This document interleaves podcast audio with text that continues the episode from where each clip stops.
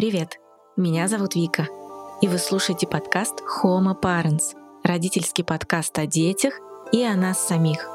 Это вторая часть большого выпуска про ЭКО, и мы вместе с Львовой Олесей Геннадьевной, кандидатом медицинских наук, врачом-репродуктологом, акушером-гинекологом и врачом ультразвуковой диагностики разбираемся во всех тонкостях и нюансах этой процедуры. Приятного прослушивания!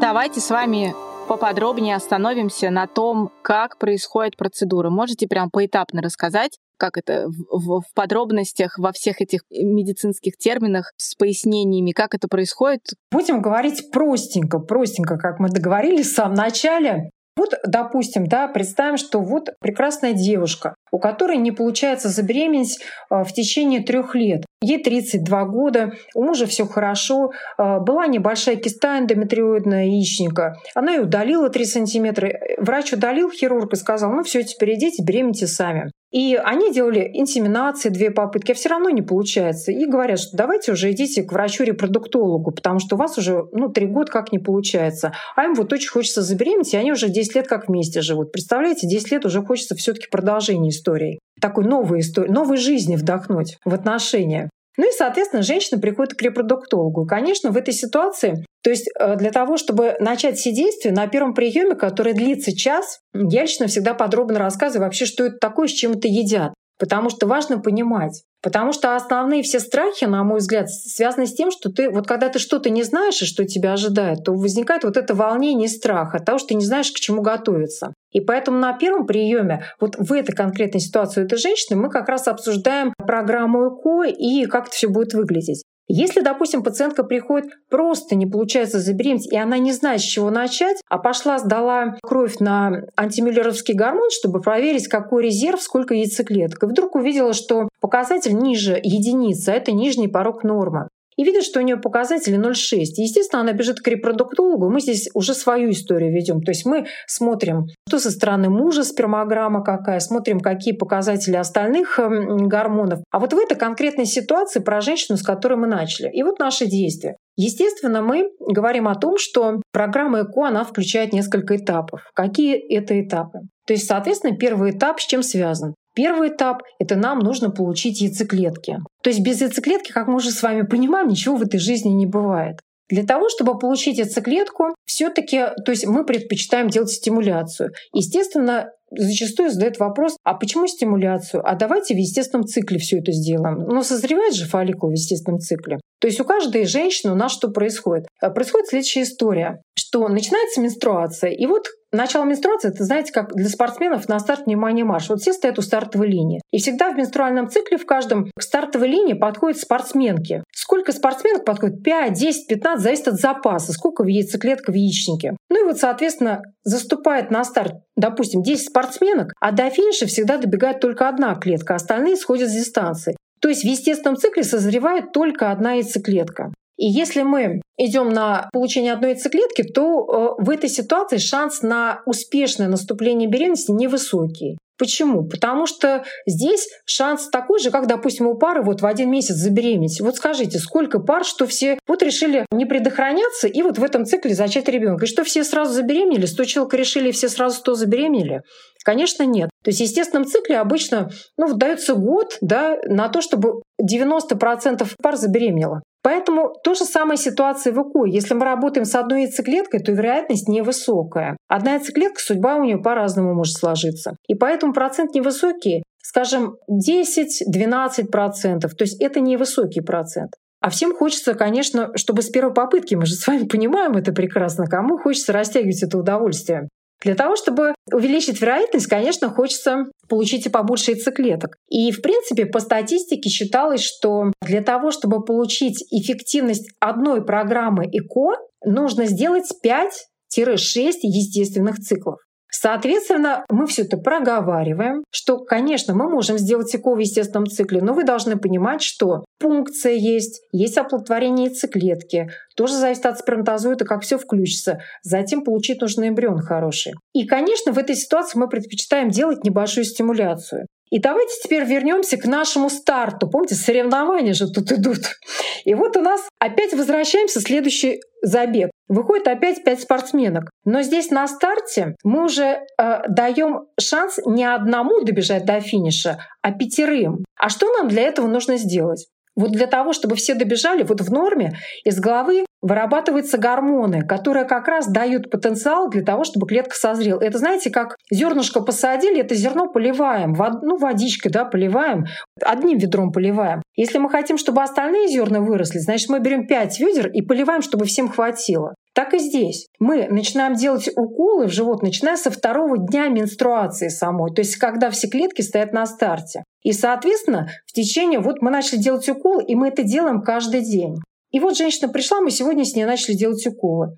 Рассказали, показали. Уколы все делаются в основном сейчас живот. То есть это такая безболезненная процедура. Таблетки частично можно, но полностью они не вызывают роста этих фолликулов и пузыречков. И поэтому здесь гормональные препараты, они в таблетированной форме не существуют. Идет особая форма, потому что это достаточно, ну, такие достаточно высокоселективные э, химические структуры. Это очень тонкая вещь. И поэтому, значит, мы, когда начинаем делать уколы, следующий осмотр, вот как там бегуны у нас бегут, основная задача какая, чтобы бежали в одной единой группе, знаете.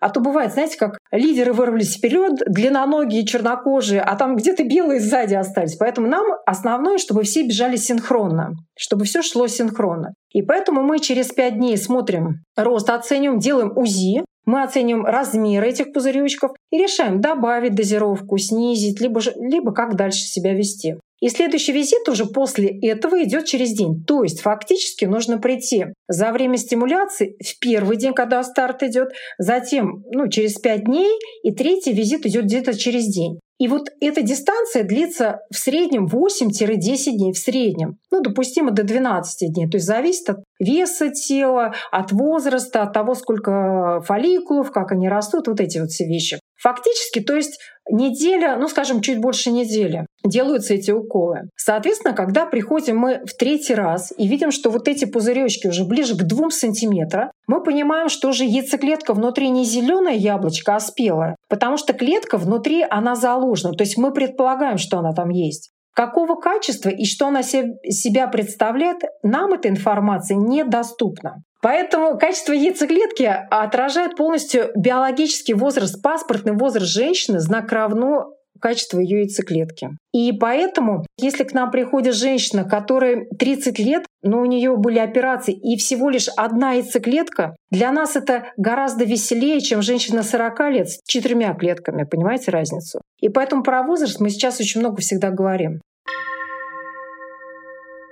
Но вернемся к нашей женщине, которая, у которой идет все хорошо, у нее прекрасно растут семь хороших фолликулов, они все ровненькие. И вот мы посмотрели в третий раз, что у нее все пузыречки ближе к 2 сантиметрам, и говорим, что сегодня час X, и мы должны с вами сегодня сделать финальный укол в попу или в живот. То есть этот укол, это, знаете, как вот этот свисток, что все, пора. Соответственно, здесь в плане этого колокольчика мы делаем укол специальный, который что делает? Этот укол внутри яйцеклетки говорит, что все, пора созревать. То есть клетка запускается в финальную стадию своего созревания. И как раз через полутора суток после этого укола, то есть, допустим, мы сегодня женщине сказали, все, сегодня вы делаете укол, а послезавтра утром вы приходите на пункцию, когда мы забираем вот это яблочко. И вот этот момент тоже очень тонкий. Посмотрите, яблоко падает, вот либо мы его взяли, а оно еще не упало, и оно недозревшее. И клетка не очень хорошего качества, понятное дело. И, соответственно, эмбрион не очень. Либо это яблочко уже упало, ты пришел, оно уже укатилось. Понимаете, о чем речь? Поэтому здесь очень важно все это рассчитать очень четко.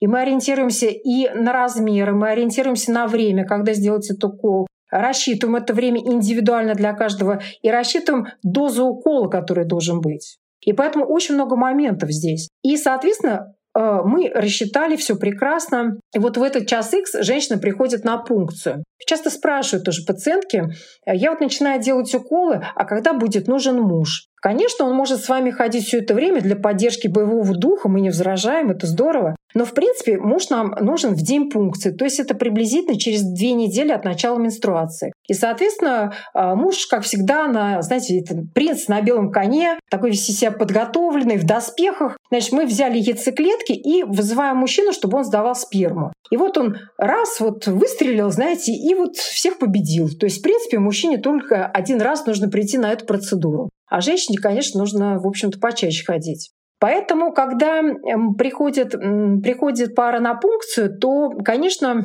мужчине-то можно и кушать и все остальное, а женщине не есть, не пить, потому что чаще всего мы эту манипуляцию взятия клеток проводим под внутривенным наркозом. Процедура, как мы говорили, это малоинвазивная процедура, то есть это небольшие наркозы, когда лапароскопии делаются и так далее, но все таки это манипуляция. И, соответственно, как все это тоже происходит? То есть мы приглашаем женщину, у нас есть чистая, ну, мы называем это чистая зона, это операционная, где есть палата. В течение двух часов после пункции мы наблюдаем в этой палате. И, соответственно, в день пункции в операционной анестезиолог делает укол в вену. То есть это такие не наркотические анальгетики. Поэтому после них, то есть после окончания процедуры, женщина тут же приходит в себя, то есть не нужен период никакого длительного восстановления. Это такие препараты, которые используют и при э, проведении гастроскопии, колоноскопии, достаточно такие легкие моменты. И, соответственно, в этот час X под внутривенным наркозом нам очень важно, почему тоже наркоз, э, потому что, чтобы не было никаких движений тоже, понимаете, потому что мы с вами говорили, помните, что буквально полтора миллиметра два, они решающие для нас, потому что риски кровотечения крайне высокие, крайне высокие.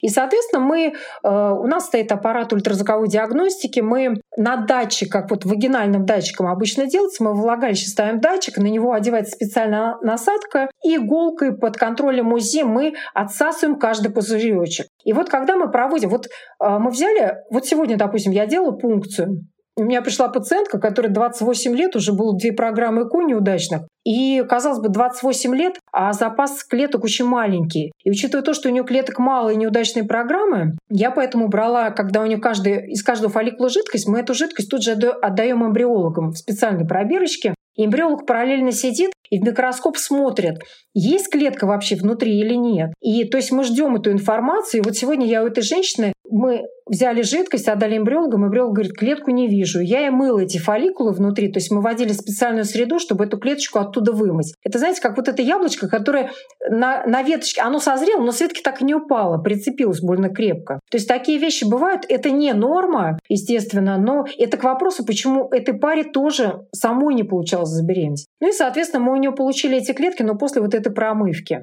Соответственно, эти клетки, которые мы получили, мы, у нас уже именно начинают заниматься эмбриологи. И, соответственно, пункция ну, буквально, скажем, 5-10 минут длится, может быть и короче, зависит от количества этих пузыречков. И после того, как пункция проведена, через 2 часа мы делаем УЗИ контрольное, смотрим, что кровотечение нет, а, что яичники у нас не увеличены, все хорошо. Обсуждаем дополнительные вопросы по самочувствию и отпускаем пациентку вместе с мужем. И вот здесь уже заступают у нас в работу эмбриологи. Мне вот чем нравится моя специальность, потому что у нас, видите, такая команда. У нас, понимаете, без команды ничего не бывает. Это так же, как мы говорили, вот пришла, хочу, ну как вы в самом начале говорили, хочу вот такого родителя, такого. На самом деле все непросто. То есть если мы получили яйцеклетку, это не означает, что у вас уже беременность в руке ребенок родился. Это еще ничего не означает. Впереди очень много этапов. И, конечно, труд командный, потому что начиная с настроя пары, с контакта, ну, в общем, здесь все звенья важны. И есть вещи совершенно ну, я бы так сказала, где-то даже, может быть, словами необъяснимы. Это что-то вот на уровне, знаете, энергетических каких-то моментов, которые реально действуют.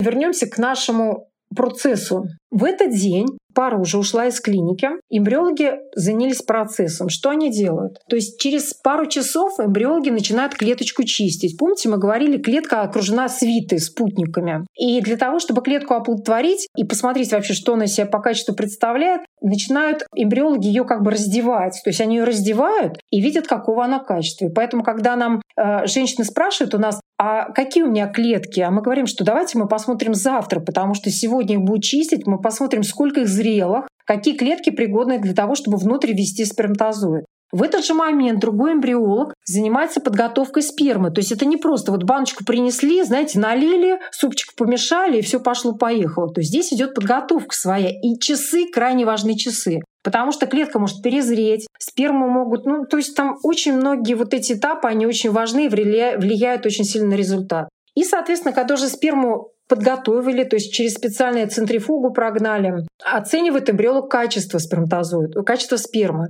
То есть количество, подвижность, как они там бегают все. И смотрится еще строение, то есть голова, шея, хвост. Ну как во всех делах, что у нас важно-то в этом процессе? Голова, здесь то же самое. Но, конечно, если хвостиком крутить будет хорошо, то ну, хорошо, что подвижный, поэтому все таки конечно, основной акцент на голову, но если хвостом будет нормально шевелить, то, конечно, он будет лидером. И вот, соответственно, выбирают, эмбриологи оценивают качество спермы и проводится оплодотворение. И, соответственно, вот оплодотворение, если уж говорить таким вот языком, то есть есть два способа. Классический способ — это взяли яйцеклетку, капнули каплю спермы, и они там сами разбираются, кто из них на белом коне. Остальные так помощь со стороны. А если, допустим, показатели спермы низкие, то есть мало таких активистов подготовленных, Соответственно, если клеток, яйцеклеток, допустим, мало, и каждая на вес золота, если, допустим, были программы ЭКО неудачные, либо мы хотим проверить эмбрион на генетику, то проводится способ оплодотворения, уже называется, если коротко, вот в самом начале мы говорили с вами про ИИ, а сейчас в словарь мы добавляем новое слово, называется ИКСИ. То есть это интроцитоплазматическое введение сперматозоида. То есть это когда берется сперматозоид и вводится иголочкой специальной внутрь яйцеклетки. Представляете, какие манипуляции делают наши эмбриологи? Допустим, если вы спросите, а почему, если планируется генетическая диагностика, почему тоже нужно вот таким путем оплодотворять, да, вот внутрь водить? Потому что многие говорят, я вот хочу генетическую диагностику, но я хочу, чтобы вот природа как-то сама разобралась, кто из них пролезет вот туда, да, кто будет лидером. Ну, то есть, чтобы просто капнули каплю спермы, они там сами разбирались. Но когда на генетику мы проверяем, нам нужно, чтобы, ну, чтобы никто по соседству не был. Потому что когда мы капаем каплю спермы, все остальные, они же как, как, как это, выстраиваются редком вокруг, да, окружают яйцеклетку. И, соответственно, может быть, то есть их материал может попасть уже потом э, при взятии эмбрио, эмбриона клеток и смазать вот нам вот эти достоверности этого исследования. И, соответственно, выбирается лучший сперматозоид, и таким образом эмбриологи оплодотворяют. И вот здесь все. И вот здесь уже, знаете, ну то есть я бы не сказала, что наша миссия окончена. То есть мы продолжаем свою миссию, но уже пальма первенства, то есть вот этот флаг передается уже клеткам пациента. И вот все, что мы дальше будем наблюдать, это яйцеклетка и сперматозоид, их качество. И помните, мы с вами говорили, яйцеклетка должна правильно развести генетический материал. Вот когда это происходит как раз именно в этот момент. То есть мы сегодня оплодотворили, провели вот эти все манипуляции, и только на следующий день мы узнаем, как все пошло. То есть в этот день невозможно сделать никаких прогнозов и выводов. То есть мы можем предполагать, исходя из качества яйцеклетки, но как все пойдет, мы не можем ответить на этот вопрос. И бывают ситуации как раз у женщин старше 40 лет, когда яйцеклетки вроде бы внешне выглядят хорошо глазом, а на следующий день ни одной клетки с правильным оплодотворением вообще нет. А правильно, это как мы видим, да, то есть эмбриологи смотрят микроскоп, и внутри вот этого шарика, ну, яйцеклетки, видят внутри вот таких два маленьких шарика, как два глазка таких. То есть это получается говорит о том, что, ну, то есть половина генетического материала там от одного родителя, половина от другого, то есть все правильно развелось. А если будет один глазик, это уже неправильно. Если три, ну как, это тоже не норма, да? Это так же, как три глаза у человека, это же ненормально. Ну, конечно, сравнение такое, но, в принципе, наглядно просто понять. То есть эмбриологи это видят, и уже понятно, что оплодотворение правильного не произошло. Если все прошло хорошо, мы говорим супер, но это не означает, что все, эмбрионы уже готовы.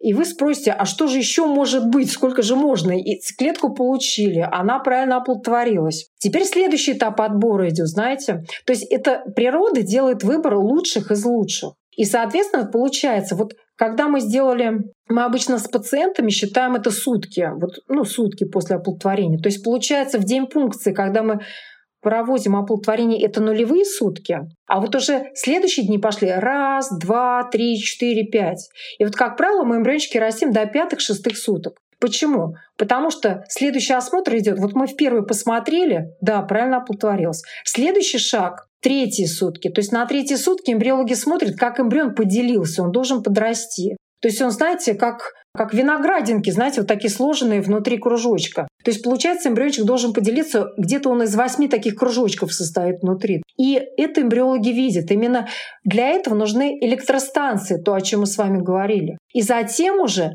после третьих суток, следующий осмотр, когда идет пятые, шестые сутки. То есть фактически через неделю от момента пункции мы понимаем, кто лучший из лучших. Почему так? Потому что после третьих суток уже геном эмбриона включается. То есть эмбрион уже начинает работать самостоятельно, сам за себя.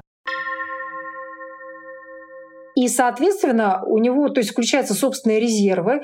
И если он жизнеспособный, если у него есть энергия, то он без проблем разворачивается в такой шарик. Этот шарик, помните, мы с вами говорили, состоит, ну то есть сначала клетки немного, а затем 120, 140, то есть это прям вот такой шарик, как колобком выглядит. И не все эмбрионы могут выйти на этот шарик, на этот колобок. Э, раньше, когда технологии ЭКО ну, то есть, когда среды совершенствовались, мы же понимаем, что эмбрион уже не в воздухе там находится у нас. То есть эмбриологи помещают эмбрион в специальные среды. То есть они не в пробирке, а чашечки. Называется чашечка Петри. То есть специально такие чашечки. Чашечки эти состоят из специального материала. То есть это не все не просто так. То есть это экологические материалы, которые не обладают токсическим эффектом. Среды, ну, начиная с 50-х годов, шла очень активная работа над средами. И на сегодня среды э, достаточно высокоэффективные, которые нам позволяют растить эмбрионы до пятых-шестых суток, то есть когда мы можем выбрать. Раньше, допустим, если вот мы с вами коснемся 20 лет назад, скажем так, ну где-то и 15 лет назад, а, переносы делались рано, то есть на вторые сутки, на третьи,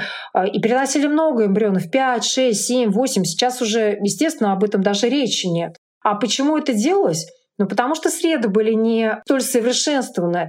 И, конечно, эмбриону э, лучше было находиться внутри полости матки, чем находиться в той среде, которая, в общем-то, не совсем соответствовала его ну, там, метаболизму. Он же тоже, он же живет, он дышит, он же потребляет все эти продукты, которые вокруг э, находятся.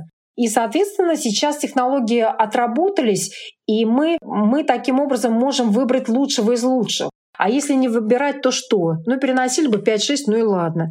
Но мы же с вами помним эти моменты, когда, допустим, э, рожали 5, ну, пятерней ходили беременные, шестерней и так далее. Сейчас это крайне большая редкость. Почему? Потому что все-таки мы уже переходим на перенос эмбрионов отобранных, и поэтому э, в нашем ну, приказе, законодательстве определено перенос не более двух эмбрионов.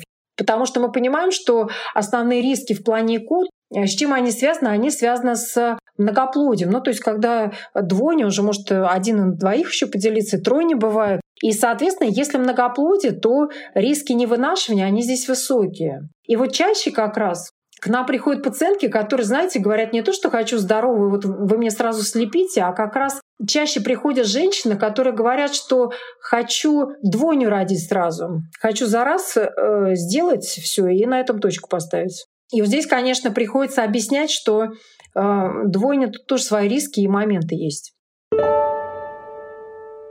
И, соответственно, ну вот этапы, про которые мы с вами проговорили, вырос отличник, и мы решаем, переносим его в матку.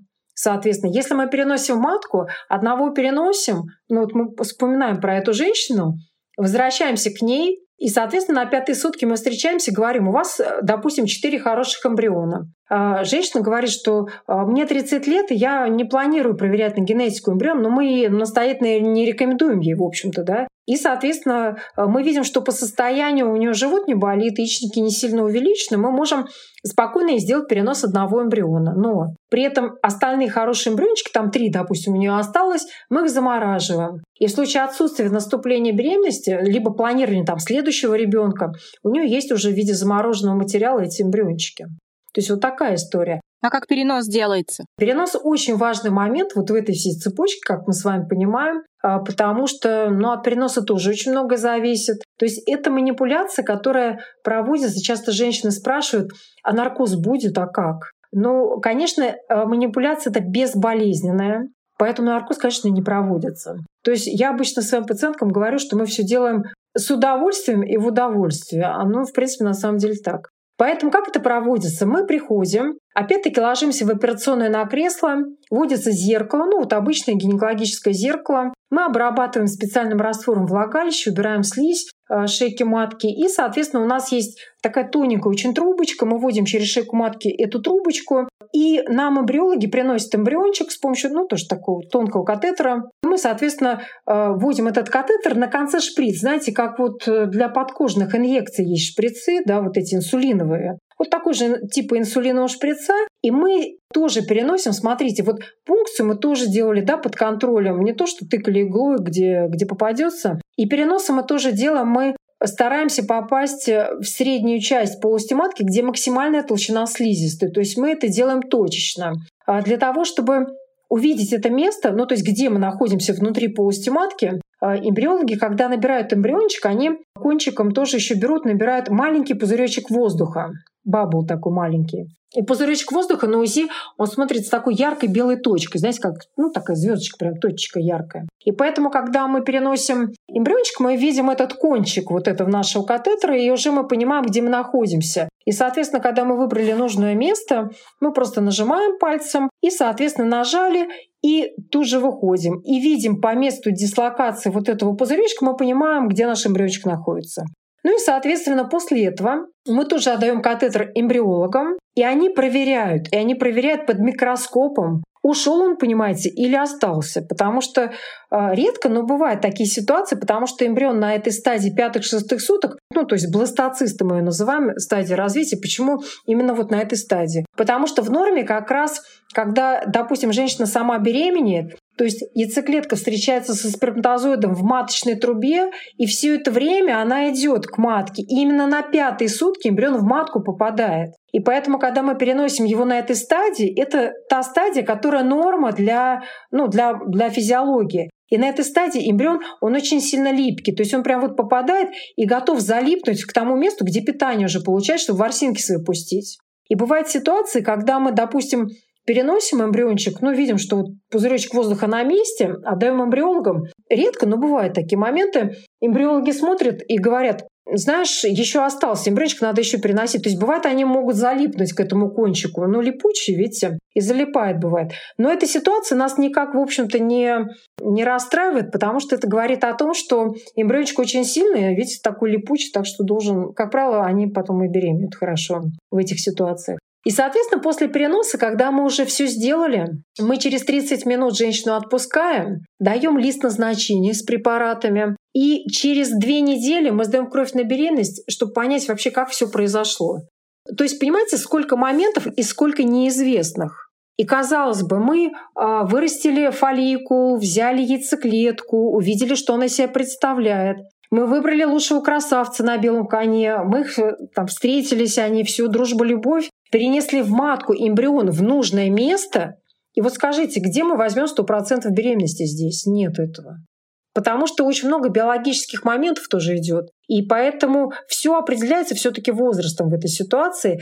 И, конечно, вот этот период ожидания две недели зацепился, не зацепился, то, то есть, конечно, наши женщины, они очень стойкие, потому что не просто все это психологически, особенно у кого уже были не одна попытка, а несколько, то здесь, конечно, непросто. Ну, раньше и другим способом не узнаешь, как только потом сдать кровь на беременность и узнать, что к чему.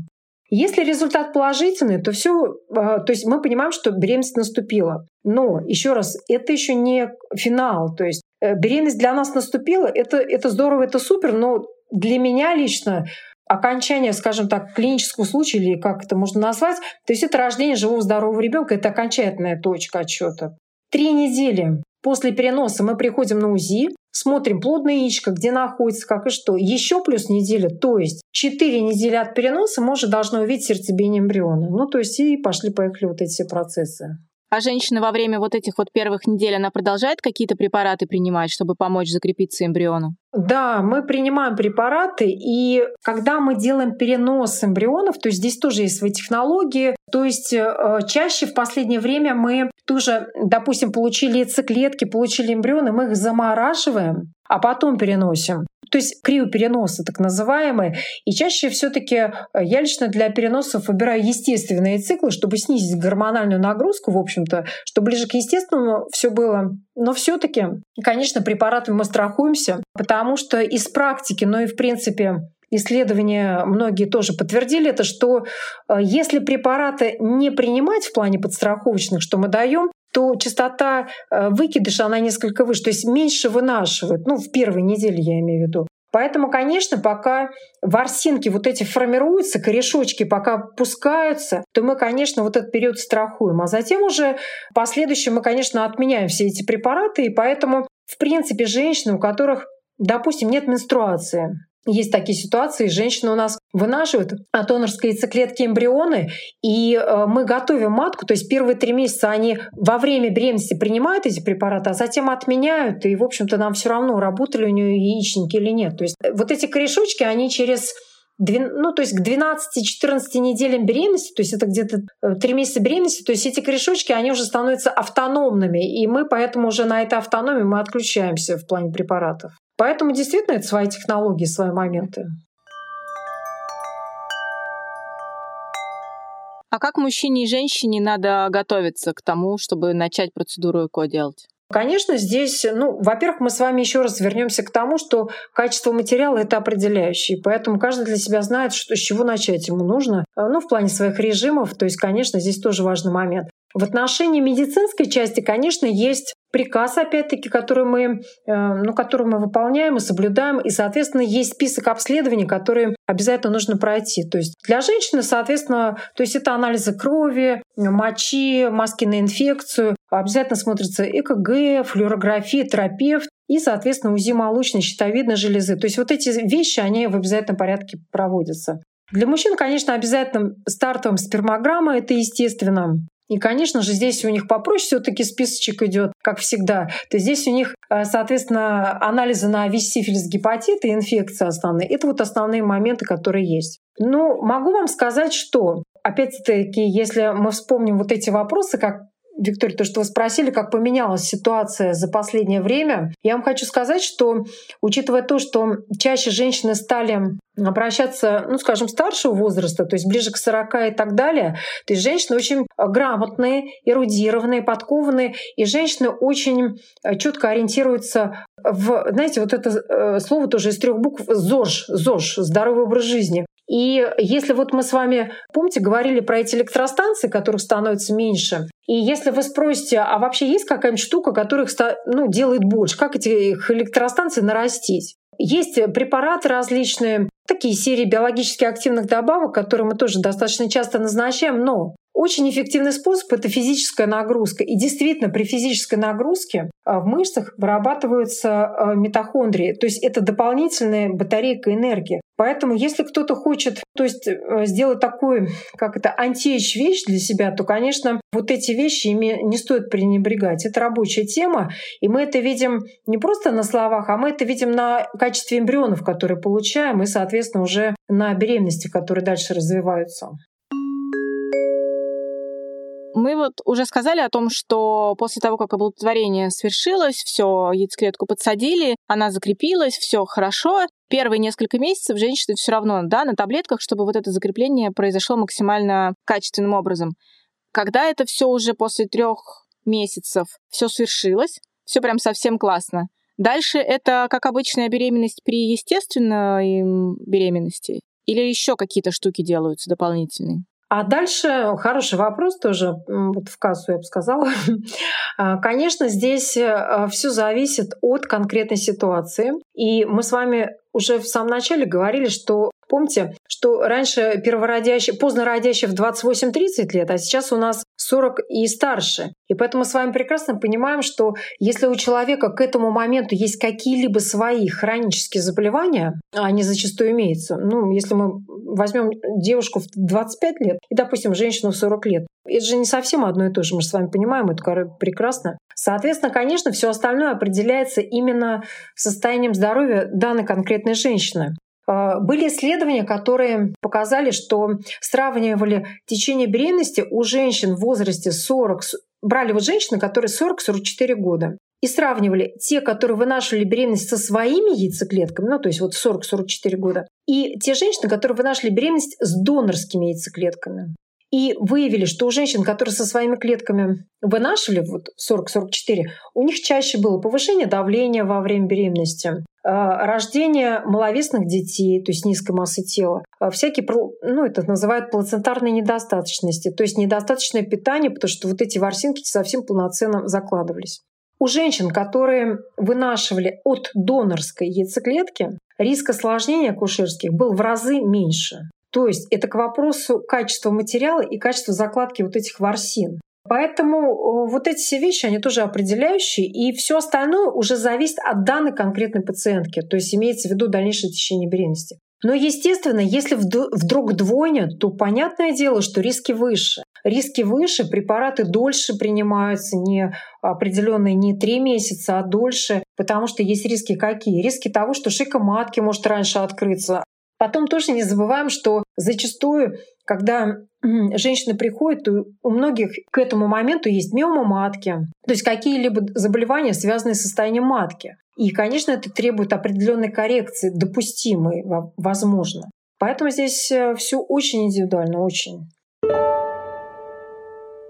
Я правильно понимаю, что если первый раз не получается, то все последующие разы делаются примерно по такому же алгоритму, как и первый, просто, наверное, с каким-то перерывом, да? Так это обычно происходит. Здесь смотрите, если, э, если мы сделали перенос, ну вообще, конечно, нет, все анализируется, это не все так просто. То есть если мы с вами сделали перенос и не получилось забеременеть, соответственно, встает вопрос, а что делаем дальше? И, естественно, встает вопрос, а есть ли эмбрионы для дальнейшего развития событий? Ну, представим, что мы заморозили заранее. Конечно, если у нас замороженные эмбрионы, супер мы анализируем ситуацию, потому что для того, чтобы наступила беременность, а, я вот с вами пациенткой всегда говорю, что важно вообще в принципе, да, важны два момента. Какие?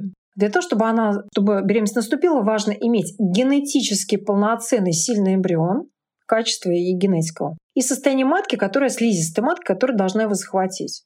Поэтому, допустим, если сделали перенос и не получилось забеременеть, если, допустим, такая ситуация, что мы не проверяли слизистую матки, то, конечно, перед планированием переноса мы делаем гистероскопию. Что это? То есть мы осматриваем специальной камерой полость матки изнутри, исключаем наличие полипов, смотрим, как сосуды питают слизистую матки, делаем такой тачинг, то есть мы касаемся внутри слизистой матки для того, чтобы расшевелить рецепторы, ну то есть вот, вот эти точки, которые будут видеть эмбрион, что вот он пришел, и надо его взять. Поэтому здесь идет, ну, то есть идет целое, как бы целый свой алгоритм действий. И, соответственно, после этой манипуляции мы уже планируем следующий перенос. Конечно, когда мы планируем следующий перенос, мы оценим ситуацию, как нам лучше его сделать, а, то, что мы говорили, в естественном цикле или нет, на какие сутки перенести. Ну, то есть очень много моментов. Почему? Потому что внутри матки тоже своя история. Вот мы с вами очень много говорили про эмбриончик, про качество его, генетику, которая очень важна. Но есть еще и слизистые матки, где есть окно имплантации. Знаете, такое окно, которое вот открыто 24 часа приблизительно, а затем закрывается. И когда вот ставни закрыты, хоть десяток запусти, ничего не получится. Поэтому вот мы обычно, конечно, рассчитываем, у нас есть свои схемы, алгоритмы, но действительно есть определенные ситуации, допустим, исключение из правил, когда у женщины это окно имплантации смещается. Его никак, в общем-то, не увидеть. В настоящий момент, конечно, есть новое исследование, достаточно дорогое, которое показывает сколько генов, ну, то есть активно 90% генов или как, которые отвечают за вот открытие этого окна. И, соответственно, конечно, имея эти данные, мы имеем большую вероятность попасть в ту точку, когда матка готова увидеть эмбрион. И здесь, э, естественно, при наличии эмбрионов генетически нормальных шансов на наступление беременности, ну, скажем, процентов на 10-15 выше.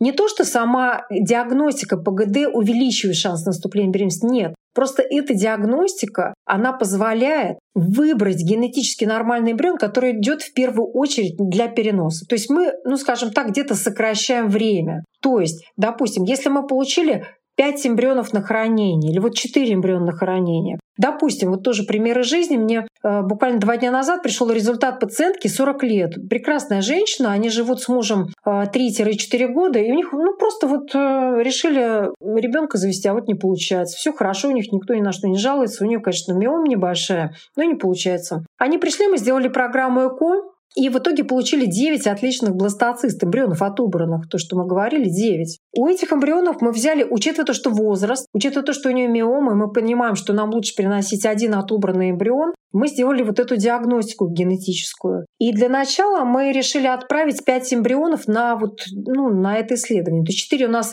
лежат, то есть они попозже их отправят, а вот эти 5 мы отправили. Из этих 5 эмбрионов генетически нормальный, только один эмбрион у нас пришел девочка, пригодная для переноса. Один из пяти. Если бы мы, соответственно, не делали бы этого исследования, мы бы делали перенос эмбрионов, пока не попали бы в нормальный эмбрион. И вот вопрос, когда бы мы на него попали. Другая история из практики, но это к вопросу, что возраст очень важен, но есть исключения определенно, но крайне редко. То есть у меня буквально в мае родила пациентка со своими клетками, ей 46 лет. Для ну, репродуктолога 46 лет — это, как знаете, книга рекордов Гиннесса, я имею в виду, со своими клетками. И мы, соответственно, э, на второй, то есть первой попытке у нее очень много было своих яйцеклеток, то есть хороший запас, и мы поимели возможность математическую как бы, ну, получить хорошие эмбрионы. И у нас из э, двух программ, то есть девяти эмбрионов, один нормальный, один нормальный. Мы еще даже где-то с эмбриологами удивились, что в принципе есть нормальный. И вот из девяти эмбрионов один нормальный, соответственно, мы ее подготовили, я сделала перенос, и мы родили здорового мальчика. Ну, то есть чаще нормальных эмбрионов вот уже в 46-45 мы не видим. А если бы, представляете, мы с ней не делали бы ПГД-диагностики, мы бы 9 переносов бы делали 9 переносов просто туда-сюда, туда-сюда. И думали бы, почему-то матка никак не берет, почему-то окно в другую сторону открыто и так далее. А на самом деле эмбрионы просто генетически не приспособлены для наступления беременности. Вот смотрите, мы с вами обсудили моменты, когда рекомендуется попробовать или, возможно, предлагают да, попробовать э, сделать ЭКО для того, чтобы появились дети. Это вот какие-то сложности, проблемы со здоровьем, когда не получается. Но при этом наверняка есть противопоказания, при которых вы категорически отказываете проделать эту процедуру.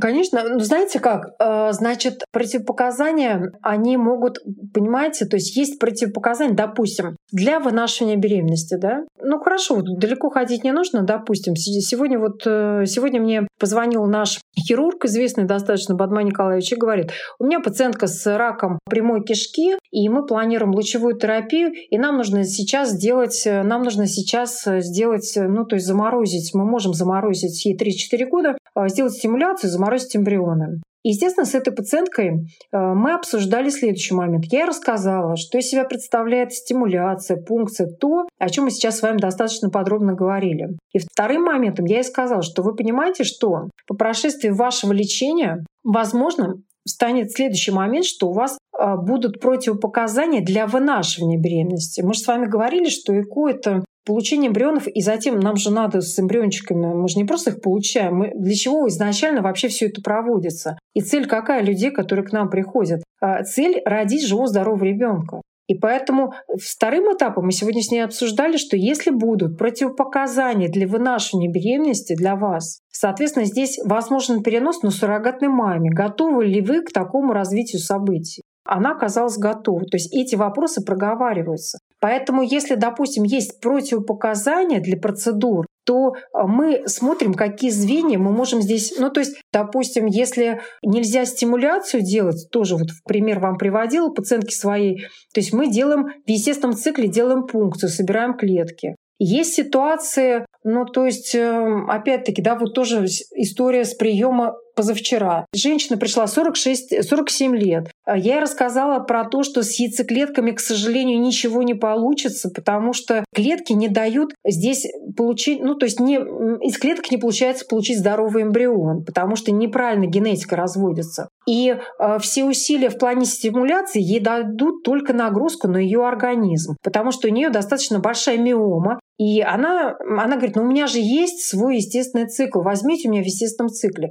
Но при этом я вижу, что у нее яичники очень высоко, у нее огромная миома, у нее широкие, огромные сосуды, и мы понимаем, что цена вообще этих усилий ноль, потому что я, я объясняю, что вы понимаете, что вы для себя получите очень много рисков в виде кровотечения и так далее, но вы ничего с этого не поимеете совсем. И вы понимаете, почему-то вот люди, ну, я понимаю, это психологические моменты, они вот вчера вот мне пришлось ей сказать, что вот она мне говорит, ну вот вы скажите, пожалуйста, вот, то есть у меня совсем ничего не получится, понимаете, да? Ничего не получится совсем. Но, знаете, пришлось сказать, что да, к сожалению, ничего. Вот, к сожалению, пришлось так сказать. Я ей сказала, что я вообще не помню, когда я кому так говорила, в принципе, потому что мы всегда говорим, что вероятность, она всегда какая-либо есть, в общем-то, да. И если вы спросите, если, допустим, пара, вот, допустим, родила одного ребенка, а вот насколько вероятно, что следующий будет, то есть что, что они никогда в жизни сами не родят, да? ну не забеременеют, не родят.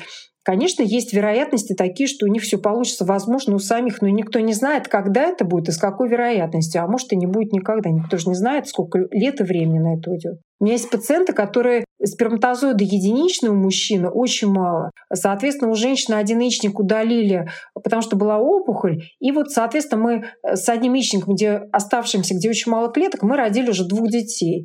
И в итоге по прошествии там, 10 лет они сами забеременели. Представляете? Вот бывает, да, бывает такая ситуация. Она настолько была удивлена, пришла и, в принципе, не верила, потому что она уже боялась тому, что она сама забеременела. Она говорила, ну как же так, у него столько аномальных сперматозоидов, а вдруг что-то не то? Ну, в итоге хорошего мальчика родили уже. Поэтому ситуации бывают в жизни разные. Вы рассказывали, что когда идет подготовка к забору яйцеклеток, их наращивают искусственным образом путем стимуляции, да, гормональной. А вот эта стимуляция, она как-то влияет вообще на организм женщины?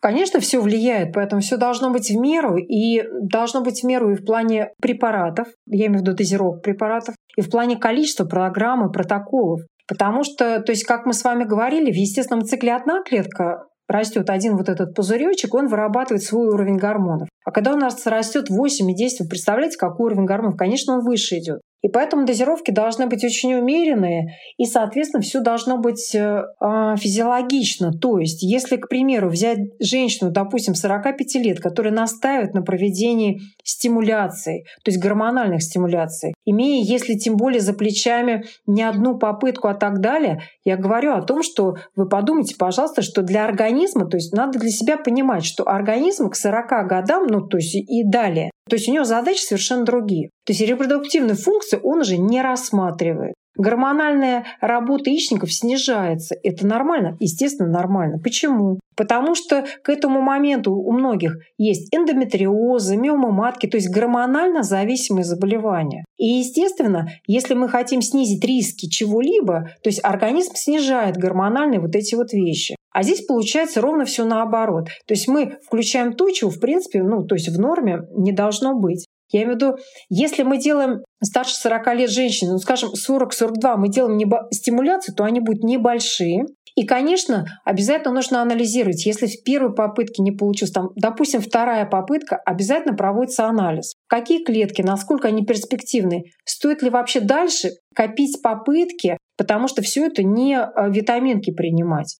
И если, допустим, ситуация такова, что э, возраст, ну, скажем, женщина молодой, там, до 35 лет и так далее, то, конечно, э, риски, они невысокие сами по себе в плане гормонов. А основные риски связаны с тем, что есть риск гиперстимуляции, ну, то есть когда много фолликулов растет, и могут быть ощущения тяжести внизу живота и так далее. Но мы на сегодня научились это все дело профилактировать достаточно эффективно. То есть мы делаем специальные уколы после пункции, которые не дают яичникам увеличиваться. И основная профилактика, что мы замораживаем эмбрион и не делаем свежего переноса. То есть перенос мы делаем на спокойном гормональном фоне, на котором и легче беременность протекает более физиологично. И если мы не делаем перенос, то буквально через, ну скажем, дней 7-10 после пункции, то есть, грубо говоря, через неделю, приходит менструация, а как пришла менструация, значит, уровень гормонов упал, и организм как бы возвращается в свою физиологию. И поэтому, к сожалению, на практике приходится женщин, ну то есть объяснять и отговаривать, когда уже возраст 44 э, плюс и старше, отговаривать от того, чтобы не,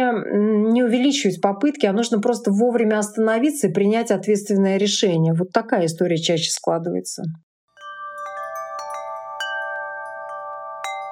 Говоря о том, что ЭКО — это все таки процедура некой стимуляции да, женского организма, В последнее время очень часто связывают процедуру ЭКО с пусковым механизмом рака. Есть ли какие-то научные доказательства, что это действительно может за собой повлечь такие вот изменения в, в организме женщины? Или это просто разговоры без какой-либо научной базы?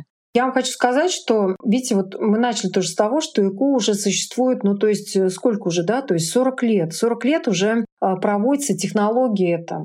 И 40 лет — это приличный срок, это не 5 лет, это не 3 года, в общем-то. И если мы с вами вспомним тоже первые вопросы, которые в свое время были, и они до сих пор существуют, здоровье детей, которые родились после ЭКО. Очень много работ проводилось по оценке э, физического здоровья, то есть, э, ну, скажем так, психофизиологического и так далее. И э, данные, они достаточно противоречивые на самом деле. И многие, э, дан, многие исследования сейчас на этот счет проводятся, однозначной позиции нет. Наверное, это можно, я думаю, на мой взгляд, объяснить тем, что э, мы с вами должны понимать, что группа пациентов, которые обращаются, достаточно разнородная. Да? То есть мы с вами уже сейчас даже обратили внимание на то, что это может быть девочка 25 лет, а может быть и женщина 45 лет. И давайте взвесим все риски у женщины в 25 лет и у женщины, которая в 45 лет. Давайте посмотрим, кто с чем приходит изначально, с каким багажом приходит. Действительно, были исследования, и в Англии тоже было достаточно многомасштабное исследование, когда пытались установить эту связь, и, к сожалению, четкого критерия не было выявлено. Почему? Потому что очень много разных сопутствующих факторов. Курит, не курит, вес, не вес, то, что ел, какие манипуляции были. Примеры жизни, например. Значит, э, ко мне пришла пациентка 36 лет. У них не получается забеременеть. Значит, э, они сделали две программы инсеминации и не получилось. И планировали ЭКО. И перед программой ЭКО она решила сделать колоноскопию, а, ну то есть проверку слизистой толстого кишечника, и у нее нашли множественные полипы, один из которых был, ну скажем так, предраковый. То есть через год э, ей врачи разрешили делать ЭКО-программу. Вы знаете, какая могла бы сложиться ситуация? Да? Допустим, а, она ее бы не отправили на колоноскопию, допустим она бы ее не сделала. Мы бы сделали программу ЭКО, мы бы забеременели и родили ребенка, потом бы у нее возникли эти, допустим, проблемы в организме, и ее бы отправили на колоноскопию. И на колоноскопии увидели бы вот этот пред, пред, ну, предраковый полип внутри. И сказали бы, вот, это ЭКО. Вы делали ЭКО, поэтому у вас все это появилось. Понимаете, о чем речь? А, ну то есть это такая же история, как сейчас а, распространенное да, мнение о том, что происходит. После не значит вследствие. Поэтому здесь вопрос, на какой стадии все это было, кто в какой стадии пришел. Естественно, чем старше возраст, тем больше мы накапливаем определенных ну, там, мутационных ошибок и так далее. И поэтому здесь вопрос до обследованности всех этих вещей. Мы же с вами понимаем, что ЭКО 40 лет существует. Скажите, а что 50-60 лет назад этого не было, раков не было? Что-то по-другому вдруг было? Где тогда раки были? Тогда же не было ЭКО. Где все это было?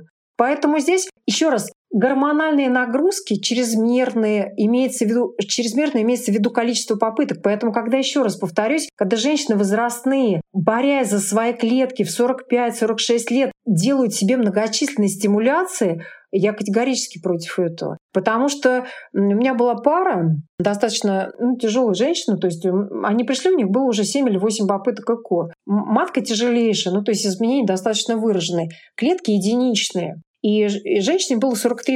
Я паре объяснила и сказала, что вы понимаете, что с гормональными нагрузками вы больше получите изменения матки и сопутствующих. То есть рак э, кишечника, рак молочной железы никто не отменял. Ведь надо же тоже об этом думать, что зачем наращивать оборот. На что муж сказал, что вы знаете, по теории математической вероятности, если мы сделаем там что-то 15 или 20 программ ЭКОМа, обязательно у нас все получится. А я ему сказала, что а вы не хотите посчитать, что по теории математической вероятности, какие вы опухоли и раки у себя можете собрать после вот такой гормональной нагрузки, которая организму сейчас абсолютно не физиологична. Ну и в итоге мы приняли нормальное решение. Мы взяли донорскую яйцеклетку и на тяжелой матке, в общем-то, выносили и родили здорового малыша. Поэтому здесь важный момент именно вот до обследования правильно, вовремя все это нужно делать. И нужно все, все эти вещи, конечно, делать очень аккуратно, очень аккуратно.